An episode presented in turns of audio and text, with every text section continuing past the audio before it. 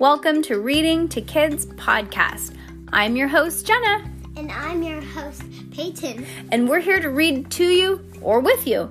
We know that sometimes moms and dads don't always have the time or the motivation to read to their kids each night, and we know how important it is. So, on those nights that you're not in the mood, we're going to do it for you. Can't wait to read with you. Good job, Peyton. High five.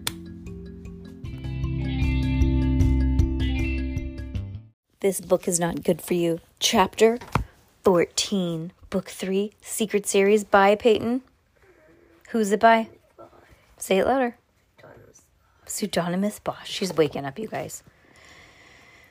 Chapter 14 Cranberry Juice. When Cass entered the house, it was quiet inside, so quiet that she heard the ticking of the clock in the entry hall and the whistle of the train half a mile away. She'd intended to stay only five minutes long, long enough for Max Ernest and Yo Yoji to get out safely out of sight. Then she would leave for Sen- Senor Hugo's restaurant. She knew immediately that she wouldn't be. She knew immediately that wouldn't be necessary. The vase that she'd left by the front door was still intact. None of her alarm system had been tr- had been triggered. There was no sign of a break-in whatsoever. But here, she could feel it. She'd lost. She'd turned the corner and looked into the kitchen. Hello, Cassandra. Senor Hugo was sitting at the kitchen table just as comfortably, comfortably as he'd been invited.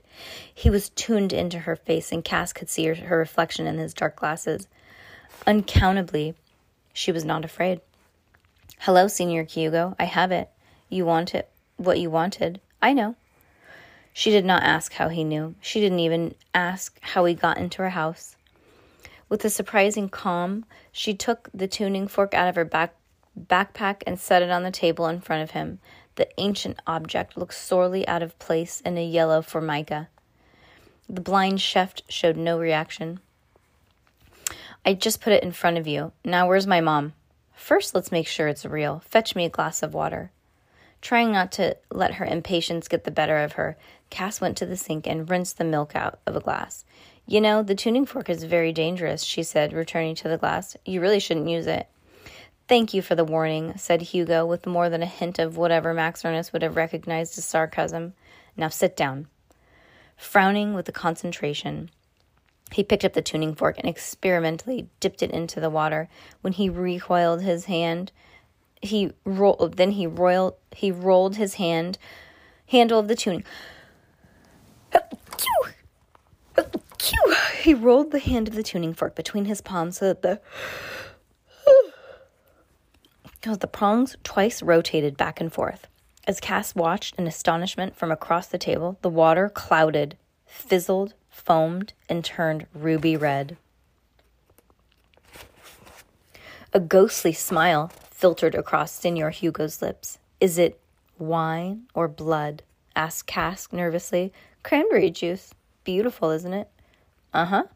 Cass stared at him, realizing the implications of what he'd just said. I knew you could see it.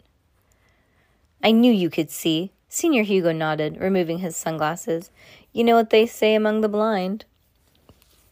He paused, one eye one eye his left dull and lifeless.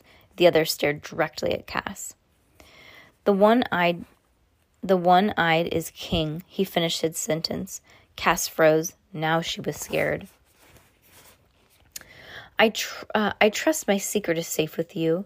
As long as you give me my mother back, she managed to say. I think you mean as long as I don't don't give you back your mother. She's my collateral after all. But you promised. I also said that you'd never see her again if you told your friends. I didn't. I mean, I didn't tell them about you. They just thought we were finding the tuning fork for, she stammered, for the Terces Society. You're splitting hairs. Cass, Cass turned a shade paler. How do you know about that?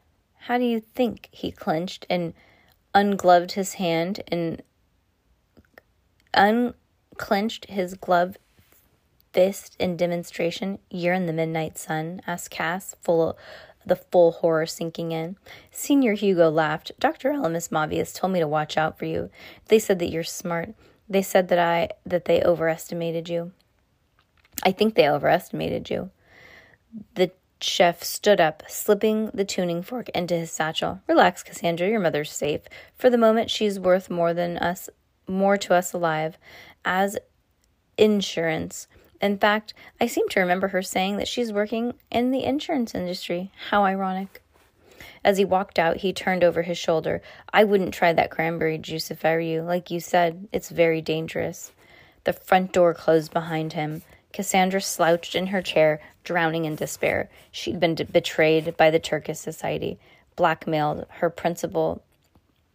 She had betrayed the Terces Society, blackmailed her school principal, lied to her friends, put a curse on the object with the unlimited power, put a cursed object with unlimited power in the hands of a midnight sun. And she hadn't even succeeded with getting it getting back her mother. For the first time in her life, Cass, the survivalist, felt very little will to survive. She stared at the glass of cranberry juice in front of her. If cranberry if it was cranberry juice, why not? She thought. What could happen if it was worse than what already happened? She had no doubt that the juice would taste extraordinary. If it killed her, at least her last sip would be memorable. Slowly and deliberately, she stood up and picked up the glass and marched back to the sink and poured it. The red liquid splashed angrily against the white porcelain. It circled the drain several times, as if Cass, if it was last Cass's last chance to stick her finger in it and taste it. But when it finally went down, the liquid left no trace, as if it had only been water all along. A heavy sigh. Cass turned and walked over to the kitchen phone. She had a friend to visit, a mother to save. Uh oh.